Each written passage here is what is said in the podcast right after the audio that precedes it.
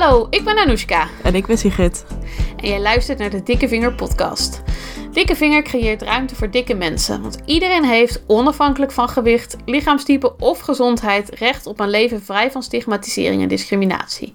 Deze ruimte maken we door middel van activisme, supportgroepen en onze legendarische kledingruil voor dikke mensen. In de Dikke Vinger Podcast hebben we het over alles wat met dik zijn te maken heeft. Van fatshaming tot daten, van eetbuien tot sporten, van kleding tot doktersbezoeken. Alles behalve diëten of afvallen. Want daartegen zeggen we... Dikke vinger! Oh, we zijn er weer. Sigrid! We hebben een gast vandaag. Ja. En onze gast is dokter Femke Buwalda van Inzicht in Eten. En Femke is zowel psycholoog als diëtist. En combineert die twee dingen eigenlijk in haar begeleiding. En het gaat dan dus niet zozeer om je gewicht alleen, maar juist om je gezondheid en alle factoren die daar... ja, invloed op kunnen hebben. En Femke volgt in haar begeleiding de principes van Health at Every Size en intuïtief eten. En volgens mij ben je daarmee ook een van de allereerste in Nederland die dat doet. Dus ja. Femke, welkom. We hebben heel erg veel zin om met jou te praten over intuïtief eten. Dat jullie mij hebben gevraagd. Ja, we hebben wel vaker benoemd zo tussendoor in afleveringen. En elke keer gezegd, oh nee, daar moeten we echt een keer de tijd voor nemen om het daar wat uitgebreider over te hebben. Dus daar gaan we jou vandaag voor gebruiken. Ja, nou toch. Wil je nog wat over jezelf vertellen? Ik ben dus Femke Buwalda en ik ben 46 jaar. En ik ben dus inderdaad psycholoog en diëtist. Eigenlijk al heel lang psycholoog. Ik denk inmiddels al een jaar of 20. En ik heb vervolgens veel onderzoek gedaan. Heb daar een proefschrift over geschreven. Op een gegeven moment dacht ik van ja, ik wil eigenlijk wel meer met iets doen met eten. Ik heb daar altijd al een beetje fascinatie voor gehad. Omdat ik zelf altijd chronisch aan de lijn was vroeger. En dus vandaar denk ik ook wel een beetje de fascinatie. En toen dacht ik veel, ik ga nog voeding en diëtetiek studeren. Om eigenlijk psychologie en voeding met elkaar te kunnen combineren. Want ik had eigenlijk altijd wel door van joh, eten is echt heel veel, psychologie is heel veel, emotie is heel veel. Nou ja, alles wat daarbij komt kijken. Eigenlijk tijdens mijn studie voeding en diëtetiek kwam ik erachter dat de lijn helemaal niet werkt. En dat heel veel diëtisten daar alsnog wel mee bezig blijven. Maar dat ik echt dacht van als ik toch dat cijfer hier op de opleiding meekrijg van 95% van de diëten mislukt op de lange termijn. Hè. Mensen die vallen wel af, maar die komen vervolgens weer net zo hard alles weer aan. Moeten we dan niet iets beters doen? Moeten we niet iets accepterenders doen? Moeten we niet iets prettigers doen eigenlijk? In plaats van hameren op iets waar je dus eigenlijk heel weinig controle over hebt.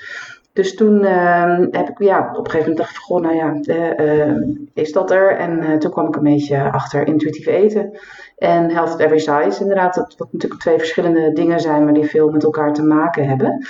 En toen ben ik me daar eigenlijk helemaal in gaan verdiepen. Kan je wat meer vertellen, even voor de mensen die nog helemaal nieuw zijn? Want we hebben soms een beetje de neiging om gewoon er mee te praten, omdat we denken dat iedereen dat al kent. Maar dat is misschien, denk je, ik heb het misschien wel eens van horen zeggen, maar je weet niet precies wat het inhoudt. Kan jij even voor de luisteraars wat meer zeggen over, wat is dan Health at Every Size, of wat is dan intuïtief eten en hoe hangen die wel of niet samen? Ja, nou als ik even begin met intuïtief eten, die bestaat, het is eigenlijk een methode, echt met oefeningen en met principes en echt een bepaalde structuur zeg maar die je met mensen kunt doen. Maar dat berust eigenlijk op 3 pijlers. Waarbij de eerste is dat je weer leert vertrouwen op interne honger- en verzadigingssignalen. Dus om te bepalen wanneer en hoeveel je eet. Een tweede pijler is dat je onvoorwaardelijke toestemming hebt om te eten waar je zin in hebt als je honger hebt. En ten derde dat je eet vanwege lichamelijke in plaats van emotionele redenen. Nou, hier vind ik op zich wel wat op af te dingen. Hè? Want bijvoorbeeld bij die derde denk je al snel van... Oké, dus ik mag niet om andere redenen eten. Of ik mag niet meer om emotionele redenen eten. Ja, dat klinkt dan een beetje zo heel droog. Ja. Zo van voeding is alleen brandstof. Nou, terwijl het is ook cultureel, het is ook emotie. Het is ook samenkomen, cultuur, plezier, verjaardagen, et cetera. Ja. Dus dit is het officiële verhaal, zeg maar. Maar wat je heel erg merkt is dat de methode zelf gaat heel erg over voldoening, gaat heel erg over acceptatie en gaat heel erg over juist niet meer op externe zit. Dat is denk ik de belangrijkste voor mij in elk geval, zoals ik het interpreteer. Je let niet meer op externe signalen. Hè? Dus op wat zegt de weegschaal, wat zegt je calorieëntabel, wat zegt je Fitbit. Weet je, dat soort dingen. Maar je let echt op waar heb ik behoefte aan. Waar heb ik zin in? En als het gaat over eten, ga je bedenken van waar heb ik op dit moment echt zin in? En als dat een bepaalde craving is, zeg maar, dan ga je, als je zin hebt in chocola, ga je dus chocola eten. En zonder dat je er allerlei vraagtekens bij zet en zonder dat je jezelf allerlei dingen oplegt. Maar het gaat ook weer ietsje verder dan dat. Hè, dat als je een bepaalde emotie ervaart, dan kun je natuurlijk gaan eten. Daar is ook helemaal niks mis mee. Maar voor sommige mensen is het bijna de enige mogelijkheid of zo. Die ze nog voelen. Ze hebben dat zo geleerd. Waarbij je, als je een bepaalde emotie hebt, misschien niet per se behoefte hebt aan eten. Maar aan dealen met die emotie op een andere manier. Dus dat is hoe ik daar ook met mensen over praat. En dus niet, je mag dus niet emotie eten. Maar kijken, want dan wordt dat bijna weer een soort nieuwe regel eigenlijk. Van je mag niet. En dan ga je daar weer, dan word je daar weer een soort van hyperalert op. En, dan wordt dat weer een schaamteding. Precies. En een goed fout ding. En, dus intuïtief eten is echt alles behalve een nieuwe set regels. En ook alles behalve een dieet. Daar misbruiken sommige mensen het wel voor hoor. Dat is wel iets waar we tegenwoordig... zo verschrikkelijk. Maar het wordt echt gekaapt. Weer dat hele intuïtieve eten. Waarbij mensen zeggen van... joh, als ik dan maar intuïtief ga eten... dan ga ik wel afvallen.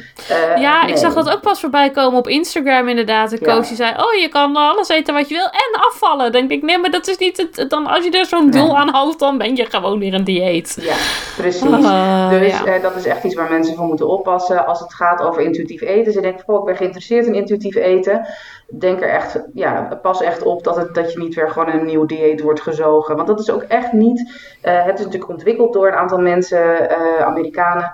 2 Amerikaanse diëtisten hebben het in Chill ontwikkeld. En dat was ook echt niet hun bedoeling. Om er een nieuw dieet van te maken. Maar jullie kennen dieetcultuur. Het wordt gekaapt. Hoe navigeer je zoiets als je dus mensen bij je komen die zeggen... ja, ik wil eigenlijk heel graag intuïtief eten. Heel mijn leven gedieet.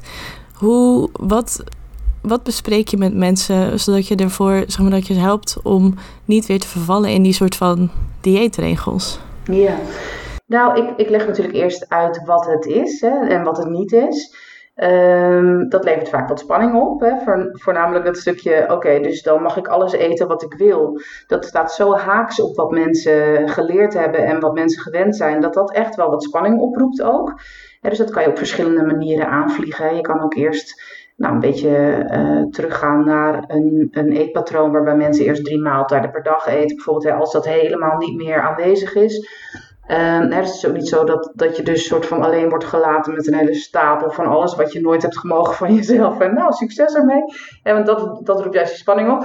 En voor de rest is het echt een beetje van waar heeft iedereen behoefte aan? Ik ben zelf niet, het is dus een set van 10 principes, gebaseerd op die 3 pijlers. En je kan het heel gestructureerd aanpakken en introduceren. En ik kijk een beetje meer, omdat ik natuurlijk ook psycholoog ben, kijk ik wel iets meer naar waar hebben mensen behoefte aan. En gaat het soms eigenlijk voornamelijk over zelfwaardering of over ruimte innemen waar je dat eerder misschien niet durfde. Maar om even op je vraag terug te komen, dat is wel belangrijk. Het is dus wel dat ik dat ook meteen aangeef. Hè. Het is geen dieet, het is geen nieuwe set regels. Waarbij ik mensen eigenlijk... zijn er wel eens mensen die waarvan je dan toch merkt dat er stiekem de hoop achter zit van... maar als ik dit ga doen, dan val ik misschien af. Heb je wel eens... Dat lijkt me dat je dat toch... Dat je dan jezelf daarin ook een beetje voor de gek kan houden. Misschien van, als ik dit ga doen... Als ik tenminste naar mijn lijf luister, dan word ik wel dun. Mm-hmm. Terwijl, daar gaat het dus niet om. Maar dat lijkt me super lastig. Ja, ik denk dat ik daar ook heel erg op doelde. Onbewust met mijn vraag. Want ik denk dat ik dat zelf ook nog wel heb. Als ik dit, zeg maar, dat dit nog de laatste hoop is. Onbewust, terwijl ik dat eigenlijk ook niet wil. Dus soort van die... I have 2 wolves inside, die dan soort van zo aan het vechten zijn voor dominance. Maar dat is, hoe, zeg maar... iemand van ons, van Dikke Vinger, die heeft een keer gezegd van... op het moment dat ik echt accepteerde dat ik dat niet meer ging doen... dan moest ik een soort rouwproces door, zeg maar. En ik weet dat ik dat rouwproces zelf nog niet helemaal heb gehad, denk ik. Maar dat is dan lastig, lijkt me, om als je mensen, zeg maar... los probeert te trekken van de dieetcultuur, zeg maar. Dat je dan denkt, nee, laat het gaan. Maar mensen dan toch nog die hoop hebben. Toch nog met 1 been instaan, want Nou, en dat is ook onderdeel van de acceptatie, denk ik. Kijk, we leven in een dieetcultuur. En dieetcultuur gaat op allerlei verschillende momenten, merk ik ook tijdens mijn begeleiding, aan mensen trekken. Dat gebeurt gewoon, want we leven allemaal in een dieetcultuur. Daar zijn we mee opgegroeid. We hebben geleerd dat onze lijven iets zijn om te veranderen. En dat is ook niet zo dat als ik zeg, nou en nu gaan we intuïtief eten, dat mensen dan zeggen, oh oké, en dat het alles overboord is. Het fijn alleen aan intuïtief eten of aan zelfacceptatie, het valt of staat ook niet met die methode per se, is... Je kan er altijd weer naar terug. Het is geen nieuw dieet, zeg maar.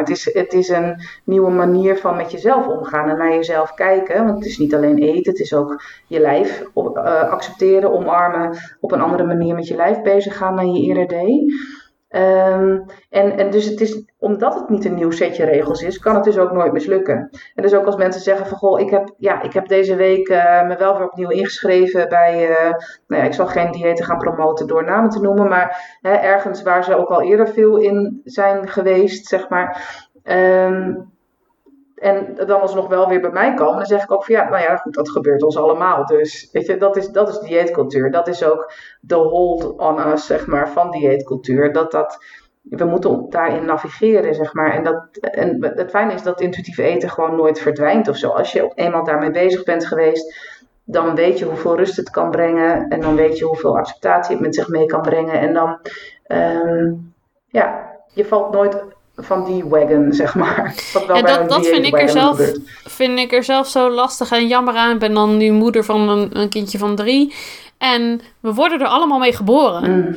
We beginnen allemaal, voor mijn gevoel, als intuïtieve eters. Yeah. Een soort van als voelen wat we nodig hebben. Daar geen onderscheid in maken tussen wat goed en fout is. Of hoeveel je dan mag en niet. En dat wordt puur en alleen van buitenaf opgelegd. En ik ben er heel bewust mee bezig geweest om dat niet te doen. Maar het is zo lastig, want hij groeit op in een wereld waar dat wel gebeurt. Waar hij opmerkingen krijgt, zo van, oh wat goed dat je je worteltjes eet en niet de frietjes. Terwijl, blijkbaar had hij zin in worteltjes, laat dat kind met rust. Dat het ook op hele onbewuste manieren gebeurt. Oh, nou, die snoepjes lust je wel. Ik denk, tuurlijk, prima. Oh, mag hij zoveel? Ik zeg, nou, ik vertrouw erop dat hij dat zelf merkt. En dat is zo lastig, omdat de hele wereld er zo met een soort van... Ja, weet je wel, van die spotlights van die beveiligingsspotlights. Om daarna zitten kijken en hun ideeën en hun meningen over oplegt. Waarbij je zo dat hele natuurlijke, die aanleg die er eigenlijk is om dat zelf aan te kunnen voelen, zo verstoort. Ja. En dat je dan dus zo ver in je leven dat zo moeilijk is om daar weer een beetje bij terug te komen. Ja. En dat is ook lastig en dat is ook angstaanjagend in eerste instantie. Omdat mensen dat soms... Ik heb zelf, denk ik, 35 jaar gelijnd van mijn leven. Ik ben daar op mijn 8e mee begonnen. Of misschien nog wel ietsje eerder zelfs. En heb dus heel lang gedacht, dit lijf is iets om te veranderen. En dit lijf is niet iets om te accepteren. En dus ik merk hoe lastig het... En ik ben er nu zo'n 5 jaar mee bezig. Nou, dat telt niet helemaal op tot 46, maar goed. Dus, maar ik herken dat dus heel erg. Dat, die angst ook van... Oh god, gaat dit wel lukken dan? Of zo, kan ik dat wel? Kan ik dat wel loslaten? Überhaupt, omdat je er zo van afgedreven bent van dat intuïtieve... Ja. Maar het lukt wel. Het is wel iets waarvan ik in afval ook bij mezelf oprecht kan zeggen van dat is dus gebeurd. Ik kan nu prima dingen in de kast hebben zonder dat ik dat in één keer allemaal naar binnen moet werken als een soort van laatste avondmaal voordat ik morgen weer opnieuw mijn best ga doen om gezond te eten. Maar het is wel een proces, zeg maar. Het is niet iets wat overnight gebeurt. En hoe zie je dat of hoe doe je dat of hoe is dat geweest met je kinderen? Want ik las in je bio dat die ook in het spel zijn. Hoe ben je er daarmee omgegaan? Of is dat ook veranderd? Ben je daar zelf ook met hun in geswitcht als het ware? Ja, nee, dat is veranderd inderdaad. Ik probeer ook intuïtieve eters op te voeden. Ik heb eentje van 9 en eentje van 11. En ik heb... Eigenlijk, het is denk ik een van de belangrijkste redenen geweest dat ik dit ook ben gaan doen voor mezelf. Want ik wilde gewoon niet dat zij op dezelfde manier dezelfde gedachten zouden hebben als ik toen ik zo oud was. Dus ik ben me daar altijd heel erg bewust van geweest. Ook voordat ik wist dat intuïtief eten bestond, dacht ik wel van nee, dat is niet goed geweest. Hè, dat ik zo jong al zo kritisch was op mezelf. Dus ik heb altijd wel het gevoel gehad van ik wil ze dat graag besparen. Terwijl ik zelf nog wel met één been in dieetcultuur stond. Dus dat vond ik een hele lastige. En dat is eigenlijk wat steeds meer toch gegroeid. Maar ik moet wel zeggen dat ik vind het lastiger dan dat ik het bij mezelf vond. Dat zijn dus hardnekkigere denkpatronen, merk ik aan mezelf. Dat ik toch soms zulke kritische gedachten bij me kan opmerken over wat ik dan misschien toesta of zo. Weet je, dat ik denk van, oh, terwijl ik bij mezelf dus helemaal niet meer die spanning voel. Dat ik dat nog wel kan voelen bij hoe dat met de kinderen. Misschien ook wel dat gevoel omdat je weet hoe andere mensen naar jou kijken op basis van wat jij dan doet voor of met je kinderen. Dat merk ik dan zelf ook heel erg. Ja. Dat je dan op een verjaardag of in een sociale situatie, dat mensen dan toch oordelend, nog niet zozeer naar je kind, en van niet op de leeftijd van 3, dan denken ze, ach, nou, dat is wel een grappige peuter, doe maar. Maar dat ze dat vooral, hoe jonger je kinderen zijn, hoe meer dat ze dat bij jou neerleggen. Dat jij het als moeder, vooral als moeder, vader ook wel, maar daar toch verantwoordelijk voor bent en daarop aangekeken wordt. Inderdaad, dat herken ik wel, die stem van, laat ik hem niet toch te veel toe? Mm-hmm. Zou ik hem nu toch iets moeten veranderen, omdat hij nu al de laatste tijd alleen maar dit of dat bij het avondeten wil en niet meer dit of dat?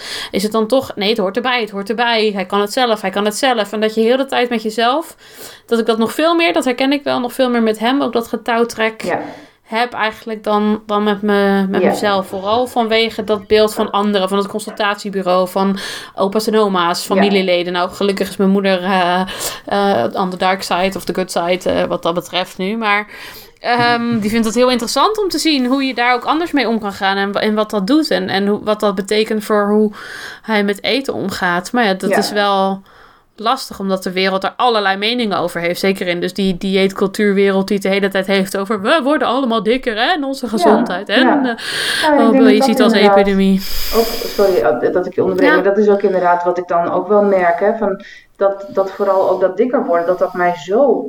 Ik heb daar veel negatieve dingen over gehoord toen ik jonger was. En als het dikkere kind werd gezien in de klas bijvoorbeeld, dat ik merk van kinderen kunnen zo naar en gemeen tegen elkaar zijn en daar echt op focussen. En dat gewichtstigma is natuurlijk zo ontzettend aanwezig, ook al bij die jonge kinderen, dat ik echt merk van dat daar soms de spagaat ook een beetje in zit. Van dat ze eigenlijk wil besparen het liefst. Ja, maar tegelijkertijd dus ook weet dat dat niet kan. Ja, want zeker. Ja, zie. Ja, ik wilde hier eigenlijk naar vragen, want we hebben het nu voornamelijk over het intuïtief eten en het proces zelf. Maar ik heb je ook al een paar keer zelfacceptatie horen zeggen. Mm-hmm. En ik denk dat dit linkt natuurlijk ook heel erg aan wat je net zegt, gewichtstigma. En ja, hoe was dat voor jou om, want op je 8e beginnen met dieet is natuurlijk, dat gaat niet puur alleen om het eten zelf. Dat is duidelijk ook heeft te maken met wat je ook net zei.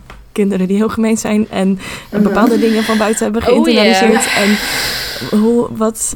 heb je daar ook een... Ja, dit is een beetje persoonlijke vraag, maar heb je daar ook een proces in doorgemaakt van heel erg. Voor effect had dat? Nou ja, inderdaad, vanaf mijn 5e.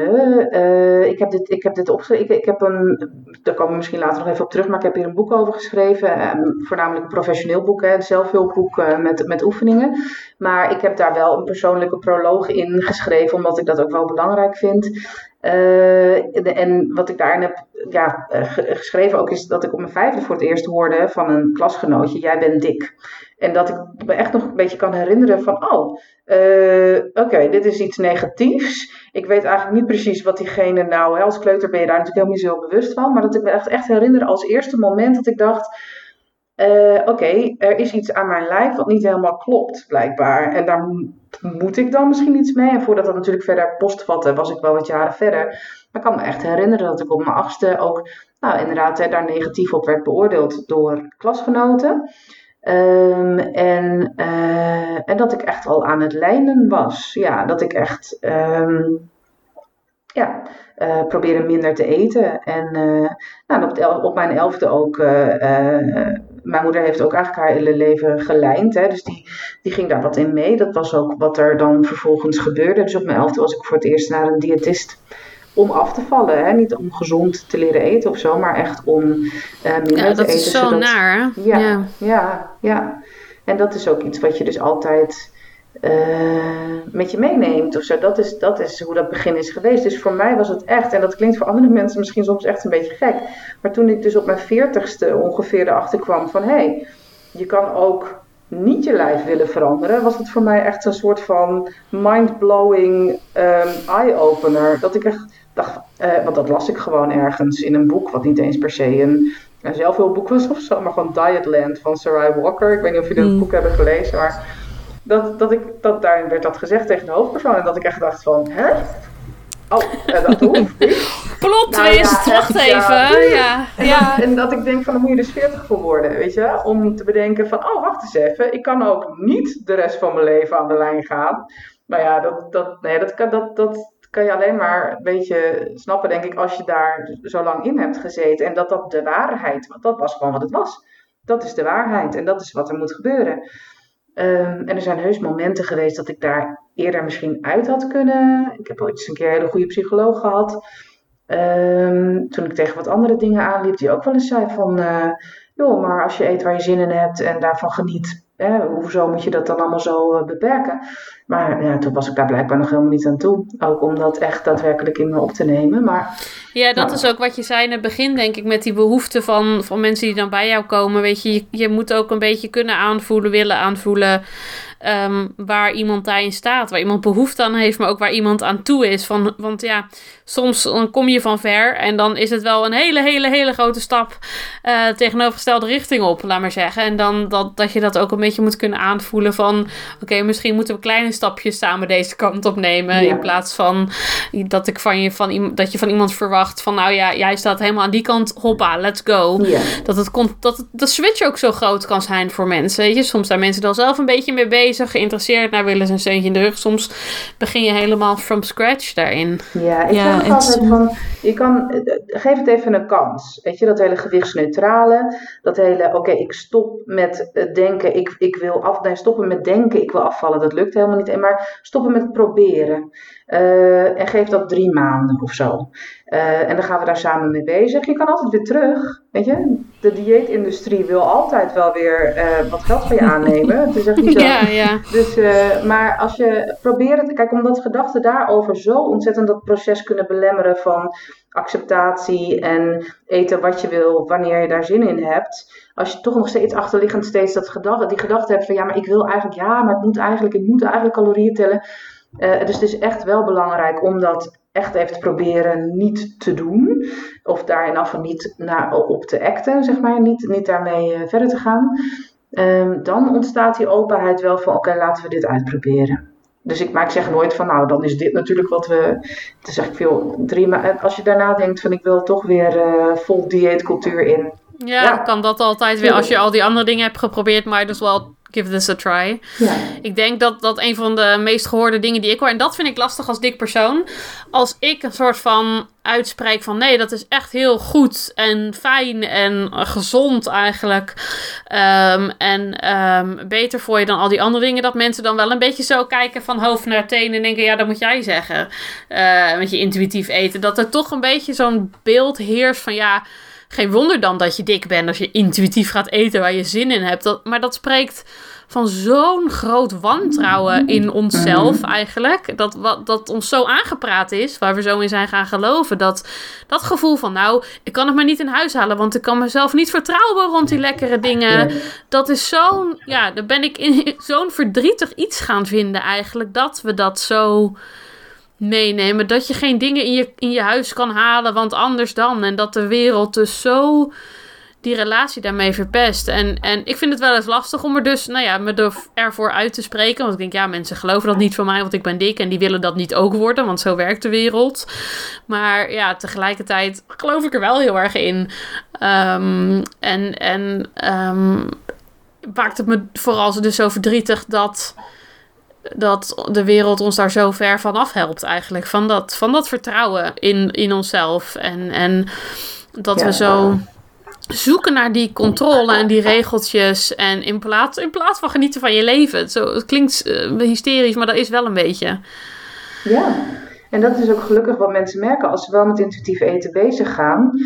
Dat ook al kom je ervan aan of blijf je hetzelfde. En mensen houden natuurlijk, we leven in dieetcultuur, mensen houden echt wel dat idee vaak van, het zou toch fijn zijn als of zo. Maar de vrijheid die het oplevert en de rust die het oplevert omtrent eten, vinden mensen dan op een gegeven moment ook echt wel de moeite waard.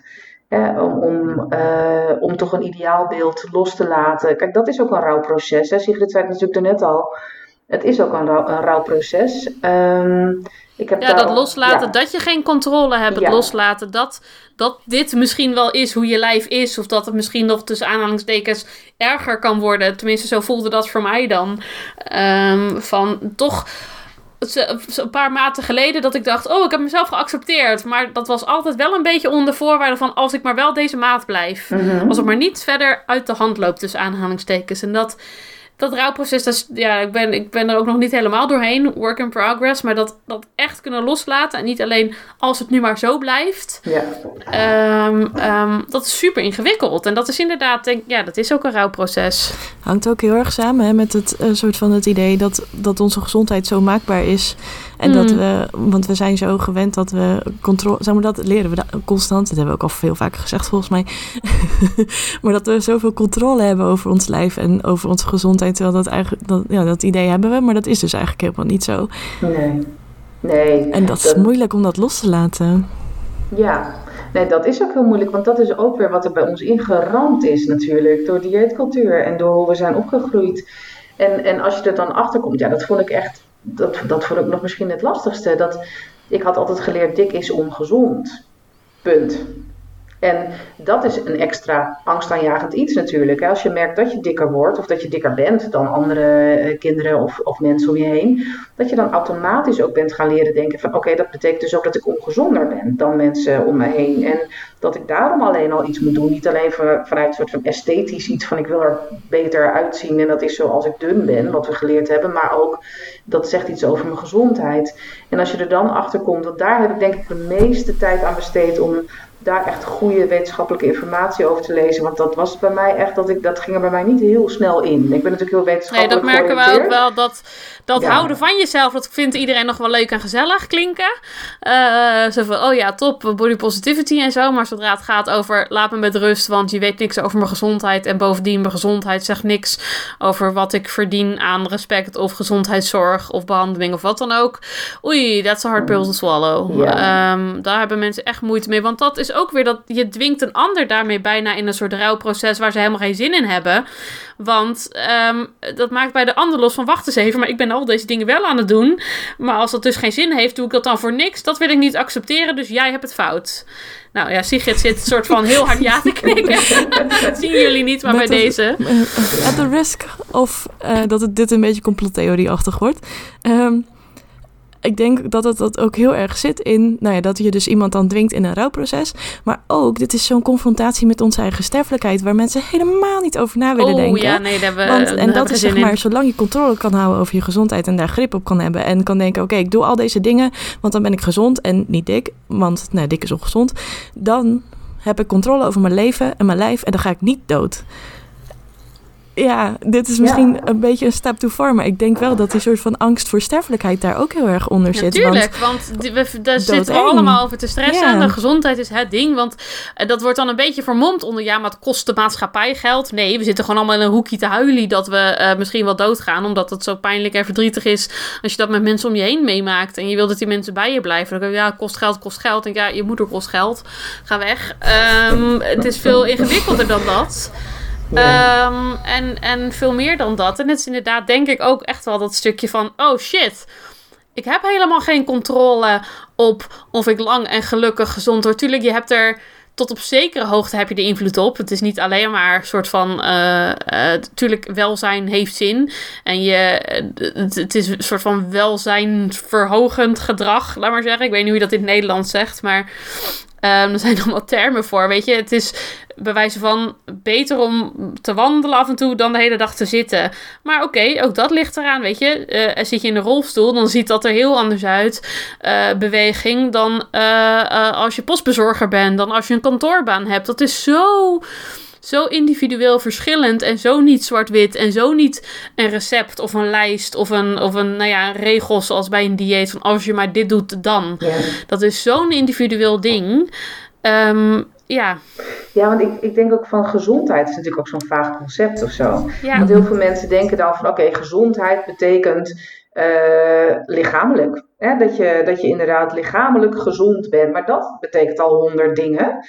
En de mentale gezondheid is natuurlijk nog een uiterst belangrijk ding, wat dan helemaal door veel artsen bijvoorbeeld helemaal niet zo per se wordt benoemd. En die dingen kunnen zo haaks op elkaar staan, dat je allemaal van die gekke interacties krijgt van oké, wat dan eventueel goed is voor je bloedsuiker, ik noem maar even iets. Dat kan echt enorm slecht zijn voor je stressniveau, wat dan vervolgens weer een negatief effect heeft op je bloedsuiker. Dus dan denk ik ook, die hele maakbaarheid moet er zo uit. Mensen hebben zo geleerd om van één klein dingetje te denken van oké, als ik dan dus elke dag maar zoveel groente eet, dan hou ik hart- en vaatziekten wel buiten de deur. Dat ik denk, nee. Want je hebt ook nog genetische aspecten waar je helemaal geen controle over hebt. Je hebt omgevings- ik ben dan ook nog van de heel stom. Je kan ook gewoon onder een bus komen. Ja. Ja, heel stom. Precies. Maar oké, je kan het. Al zou het allemaal echt wel het recept zijn, dan nog denk ik je weet het gewoon niet. Zelfs dat kleine beetje controle dat we hebben, valt eigenlijk weer in het niet door.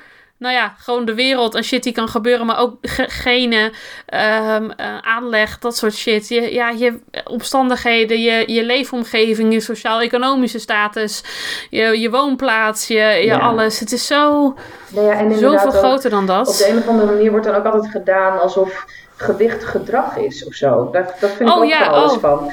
Dat is van Jenny, onze penningmeester, is dat ook de stokpaardje terecht. Ja. Want het hele preventieakkoord bijvoorbeeld, dat gaat dan over overgewicht, obesitas versus roken en drinken. Dat waren de dingen. Terwijl ik denk, oké, gedrag, lichaamsvorm. Ja. Weet je, dat zijn hele andere dingen. Dik zijn is geen gedrag. Nee. Ja, ik bedoel, ik gedraag me dik. Nee, ik weet niet. Nee. Het is zo'n krom iets. Roken is iets wat je doet.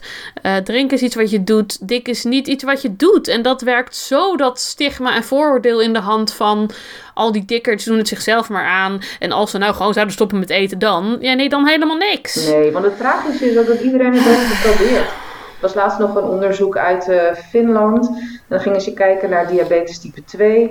hoe dat gerelateerd was aan gewicht en zo, want dat vindt iedereen natuurlijk reeds interessant om dat al steeds te onderzoeken.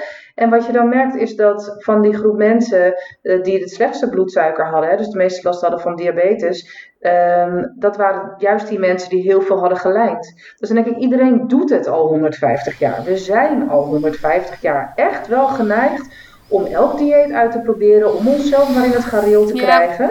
En de enige uitkomst die het heeft, is dat mensen, dat het lukt gewoon niet. Er zijn biologische aspecten waarom. Maar dat was dus van de week ook in het nieuws. Dat preventieakkoord is volgens mij 2014, wil ik zeggen. Of 2018. 18. Nee, dat is al even geleden. 18. En ze hadden dan nu een onderzoek gedaan van even kijken. En er was eigenlijk helemaal niks veranderd. Dat ik denk, dat is omdat het niet helpt. Nee. Omdat het niet werkt. Maar ik zie nu alweer gebeuren dat ze dan zeggen, we moeten er gewoon nog meer geld in pompen. En mensen zijn gewoon te dom. En het ligt aan de mensen en niet aan het hele concept. Terwijl dat hele concept nog de prullenbak in. Ja, het is zo verbuigend. Het is zoiets... Yeah. Wij, zij of zo. En dan een soort van dunne artsen tegenover inderdaad domme, dikke mensen die niet weten hoe ze... Dan denk ik van mijn gemiddelde cliënt die ik in mijn diëtetiekpraktijk zie, die weet meer van voeding dan ik hoor.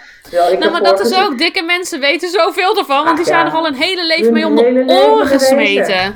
Ja, en plus, dat is ook nog wat je net ook zei van, de ene wat je doet voor je bloedsuiker, dat is slecht voor je stresslevel, dus dan gaat je bloedsuiker omhoog.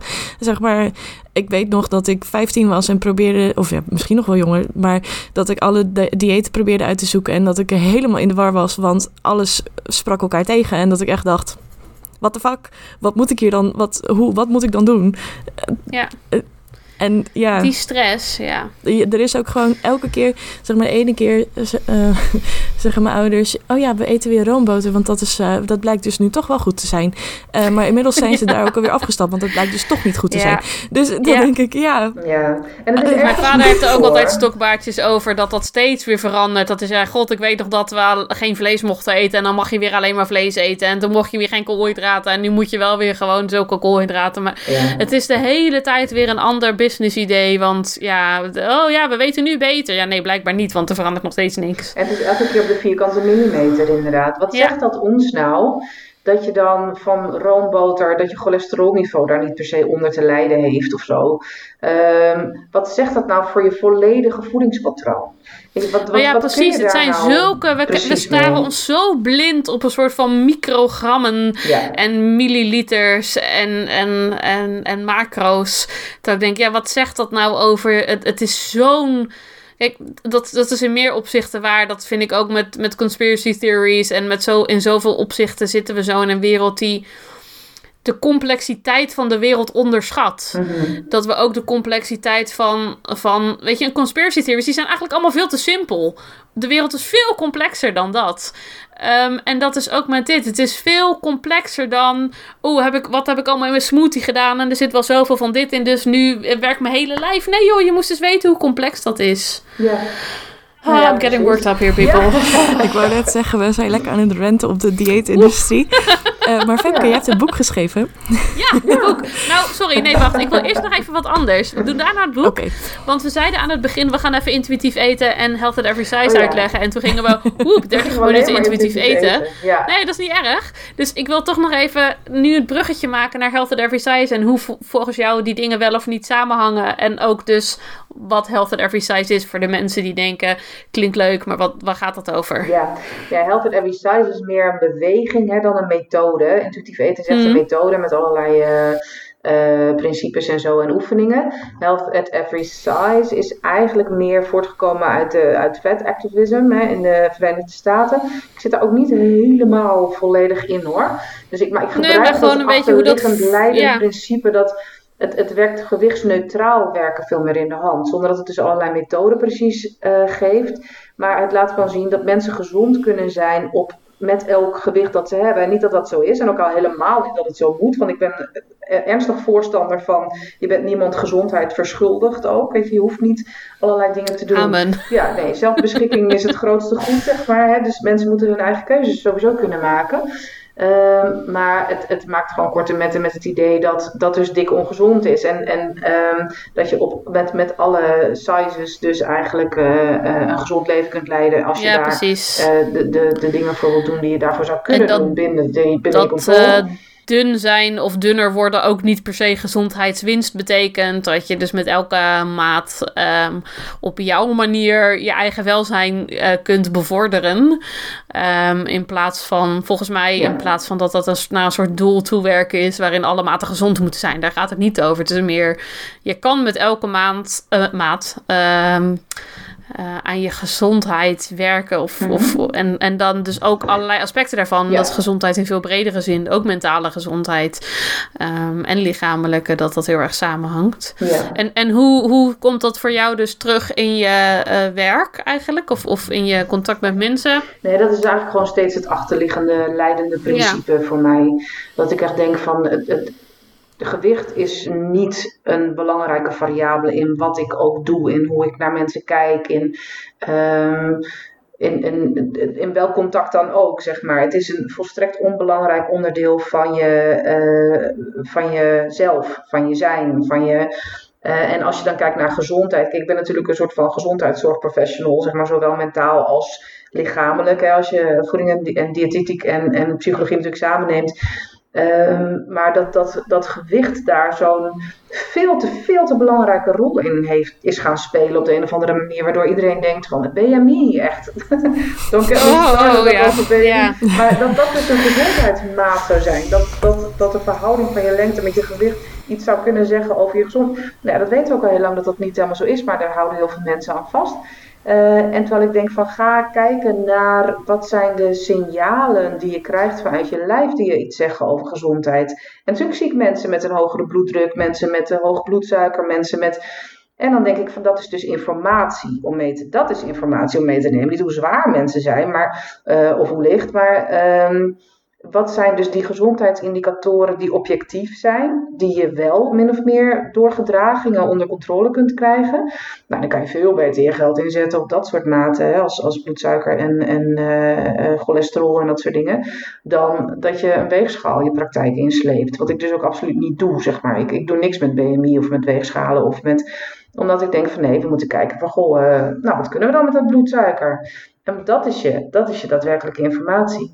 En dan kan je ook kijken naar wat zijn alle andere dingen die daar dan invloed op kunnen hebben. Als slaap inderdaad, of als stress, als sociale contacten. Je lekker in je vel voelen, gewichtstigma is natuurlijk iets wat ook een hele directe relatie heeft met dat soort maten. Waardoor ik ook denk van, joh, je kan dat hele gewicht überhaupt dus niet loszien van wat dan ook. Weet je, dan kunnen mensen heel erg in de prullenbak. Ja.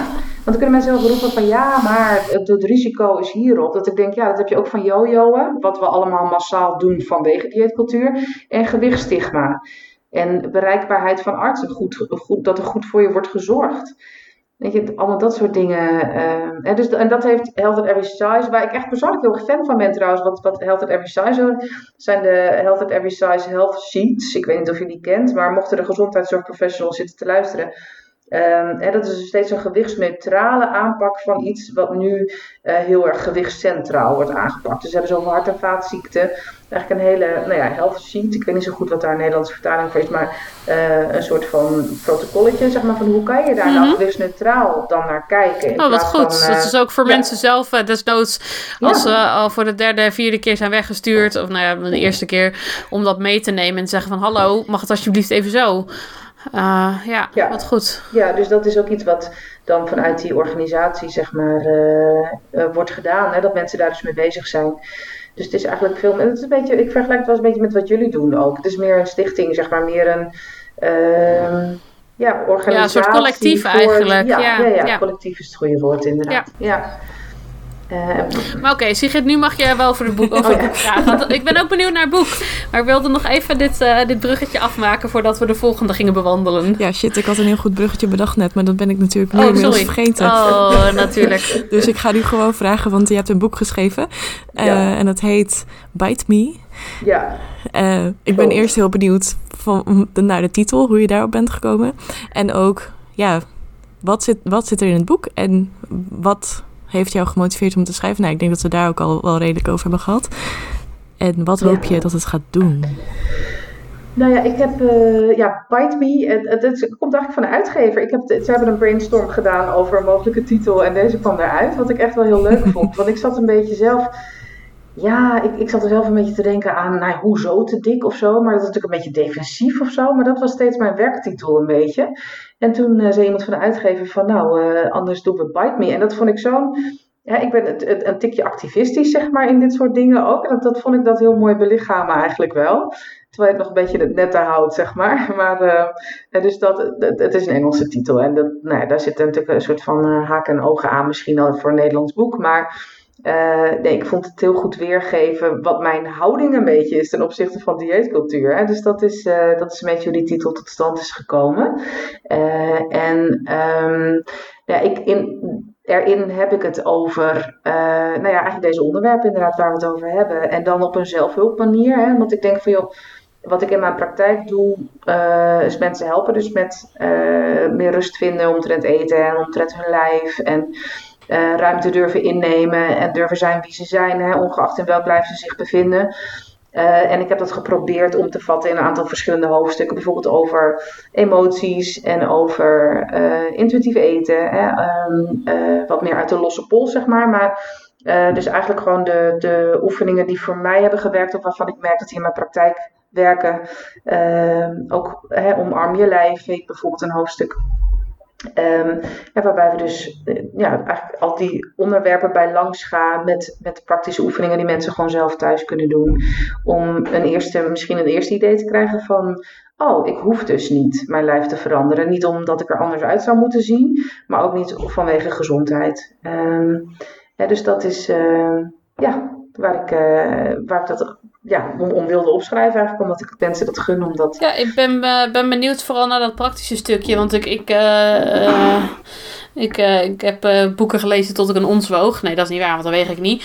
Maar een boel gelezen. En het is soms wel lastig, omdat het dan soms zo droog en technisch en theoretisch is. Dat is niet erg, hou ik ook van. Maar ik denk, het lijkt me heel fijn... dat het ook wat praktischer is. Van oké, hoe kan ik er nu mee aan de slag? In plaats van hoe kan ik het allemaal begrijpen? Hoe kan ik het ook doen en daarmee voelen? Dat is voor mij, want hier lukt het me allemaal wel. Maar de volgende stap... Ik gebaarde naar mijn hoofd, mensen. Sorry, daar heb je niks aan. In mijn hoofd lukt het allemaal wel. Maar om het dan te doen en het in de praktijk te brengen... daar zit vaak voor mij een soort van de drempel, de hobbel, de Himalaya. In sommige gevallen. Ja, moeilijke vertaalslag dat is de moeilijke stap. Ja. Nou ja, ik hoop dus dat... Hij komt in de zomer uit, hoor. We zijn er dus ook nog helemaal mee bezig. Ik hoop dat dat inderdaad voor mensen ook zo overkomt. Het is, ik begin dus een beetje met mijn eigen verhaal, zeg maar. Gewoon omdat ik dat ook, ja, ik denk dat het belangrijk om dat misschien een beetje te combineren. Maar verder is het natuurlijk niet een soort van dat ik het zelf heel erg. Het gaat niet over mij verder. Dat doe ik alleen maar het eerste stukje. Maar ik probeer het wel op die manier op te schrijven. Nou goed, dan krijg ik natuurlijk ook weer commentaar op van de uitgever en zo. Dat moet een beetje zo, dat moet een beetje zo. Want dan wetenschappelijke dingen doe ik dan juist weer veel te droog en wetenschappelijk. Want ik heb dan zelf heel erg de neiging om daar heel veel in te stoppen met dit is hoe dat werkt en dit is hoe dat komt en uit dat onderzoek komt het en dat onderzoek en dat onderzoek. En dan krijg je natuurlijk wat commentaar op van ja, misschien ook wel een soort van neiging om je helemaal in te dekken, omdat vanwege dat gevoel van dat mensen zo geneigd zijn om het weg te zetten als nee, is niet waar, heus niet, want ik lees op nu.nl zus en zo. Dat je misschien ook wel een beetje, dat heb ik in ieder geval zelf wel eens, de neiging hebt om een soort van met zo'n stapel te komen van ja, maar kijk, het is echt waar. Ja, zeker. Die neiging. Je weet dat het wel een controversieel onderwerp is. En waar mensen veel echt een mening over hebben. En inderdaad heel veel mensen zijn die denken van nee, maar ja, de dokter weet toch gewoon hoe het zit. En die zegt dat dik ongezond is. Ja. Dus, en dan voel je inderdaad soms die neiging. Dus, en dat wordt er gelukkig heel goed door een redacteur uitgesloopt hoor. Dat eventuele defensieve of zo. Van nee, het voelt ook in dat onderzoek en ook in dat onderzoek en ook in dat. Ja. Dat is dan zo. Ja. Maar dat hoeft niet per se in dit specifieke boek terecht te komen of zo.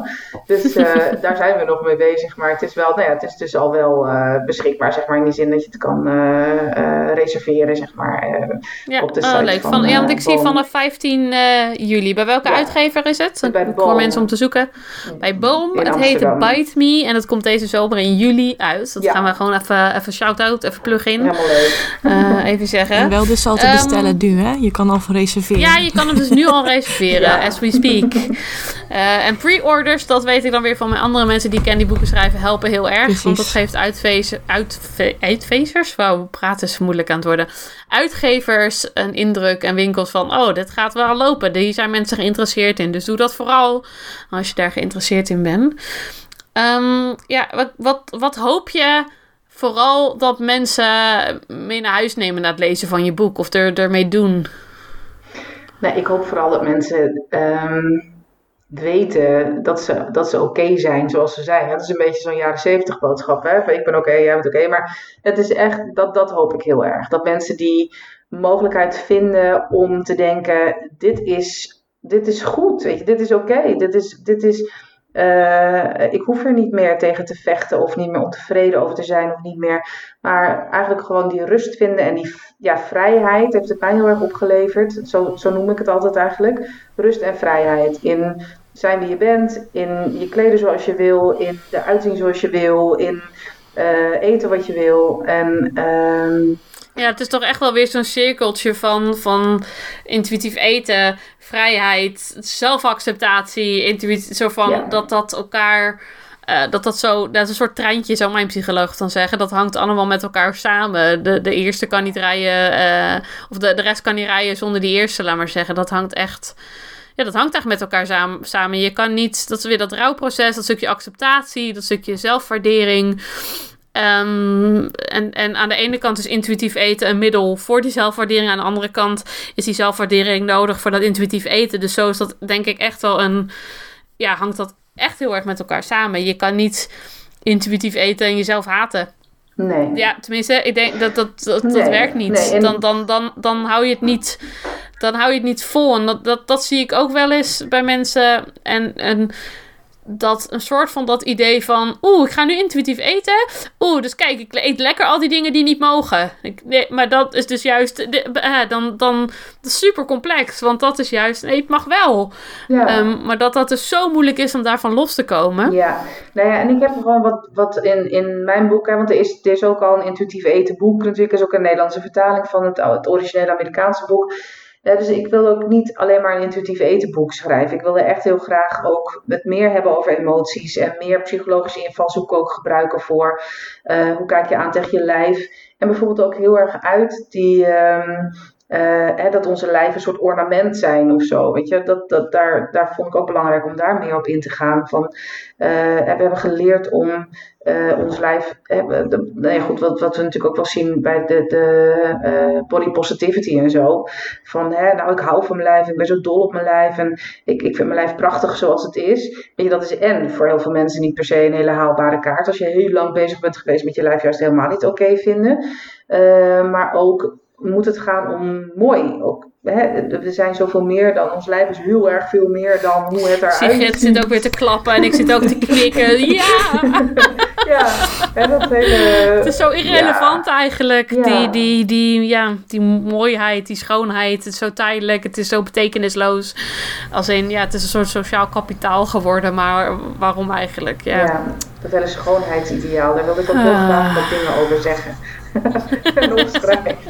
Dus ik heb net bij iemand dat wil uitgeven, zeg maar, ook gerant van mij over dit is echt niet oké en dat moet anders. En dat op een daar zijn we hier voor. Deze hele podcast bestaat uit ranten voor dit is niet oké en dit moet anders. En die zijn we er hier niet voor en dat gaan we toch niet doen en de wereld. En daar zijn we voor. Wow, ik denk dat we hier nog uren over kunnen praten. Maar dat we het zo wel even mooi hebben weten te samenvatten. Heb je zelf nog iets dat je denkt, oh, maar dit wil ik echt nog noemen. Dit vind ik echt nog heel belangrijk. Dit wil ik mensen nog meegeven. Dit is je podium. Ja, daar sta ik natuurlijk echt helemaal van dicht meteen.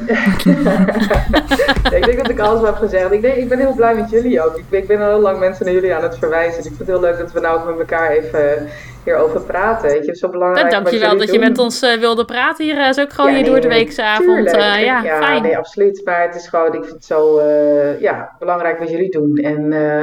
En met steungroepen en met informatie en met Dik bij de dokter. Ik heb echt heel vaak eigenlijk dat ik even aan jullie refereer ergens op social media of zo. Weet je, dat is heel leuk dat we nou een keer met elkaar even in gesprek zijn. Ja, weet je, a rising tide lifts all boats. We kunnen elkaar allemaal alleen maar helpen en beter maken op dit gebied en de wereld verbeteren. Hoe meer zielen, hoe meer vreugd, hoe meer ruimte ingenomen. Een Titanic of zo. Ja, wij waren ook heel blij om jou te spreken / überhaupt te ontdekken. Oh my god. Want dat is ook wat je zegt, weet je. Iemand die dat merk ik dat ik het zelf ook heel fijn vind. En anders zo met je praten, even een complimentje erin gooien. Maar dat je inderdaad die kijk vanuit de psychologie hebt. En vanuit dat stukje intuïtief eten en die achtergrond daarvan. Dat het niet alleen maar het een of het andere is. Want ik denk ook dat het zo ontzettend complex samenhangt. En dat maakt het ook zo'n lastig onderwerp. En dat is waarschijnlijk ook... waarom het dan lastig is, want dan schieten er overal coaches uit de grond. En denk je, hoe zit die basis? Dat is zoveel complexer dan een methode uit je hoofd leren en daar een PowerPoint-presentatie over geven, om maar even zo te zeggen, of om daar een artikel over te lezen. Het is heel complex en ik denk dat het heel mooi is dat jij op die manier mensen daarin kan begeleiden. En ik zou me niet verbaasd als ik later zelf nog een keer bij je aanklop. Ik sta op de lijst. Van harte welkom. Ja. En wie weet zijn er andere mensen die luisteren denken van... ik heb echt nog even gewoon... een stukje praktische hulp daarin nodig. Dan misschien hebben ze wat aan je boek... en misschien kunnen ze je opzoeken op...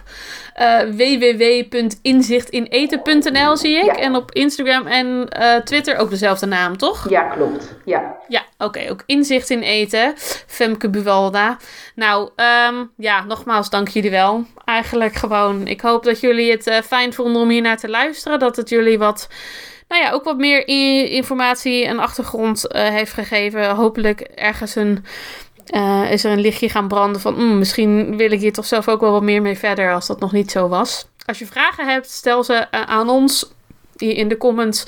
Op ons Instagram, op onze Facebook groep, de Dikke Vinger Online Support Groep. Je kunt Femke ook bereiken op de social media of op de website. We horen ook graag wat je van de aflevering vond. Geef ons alsjeblieft een recensie of waardering. Ik vind het stom om daarom te vragen. Het voelt ons bedelen. Maar het helpt, want dan vinden meer mensen ons. En hoe meer mensen ons vinden, hoe groter de olievlek van dik activisme. Hoe mooier de wereld. Dankjewel voor het luisteren.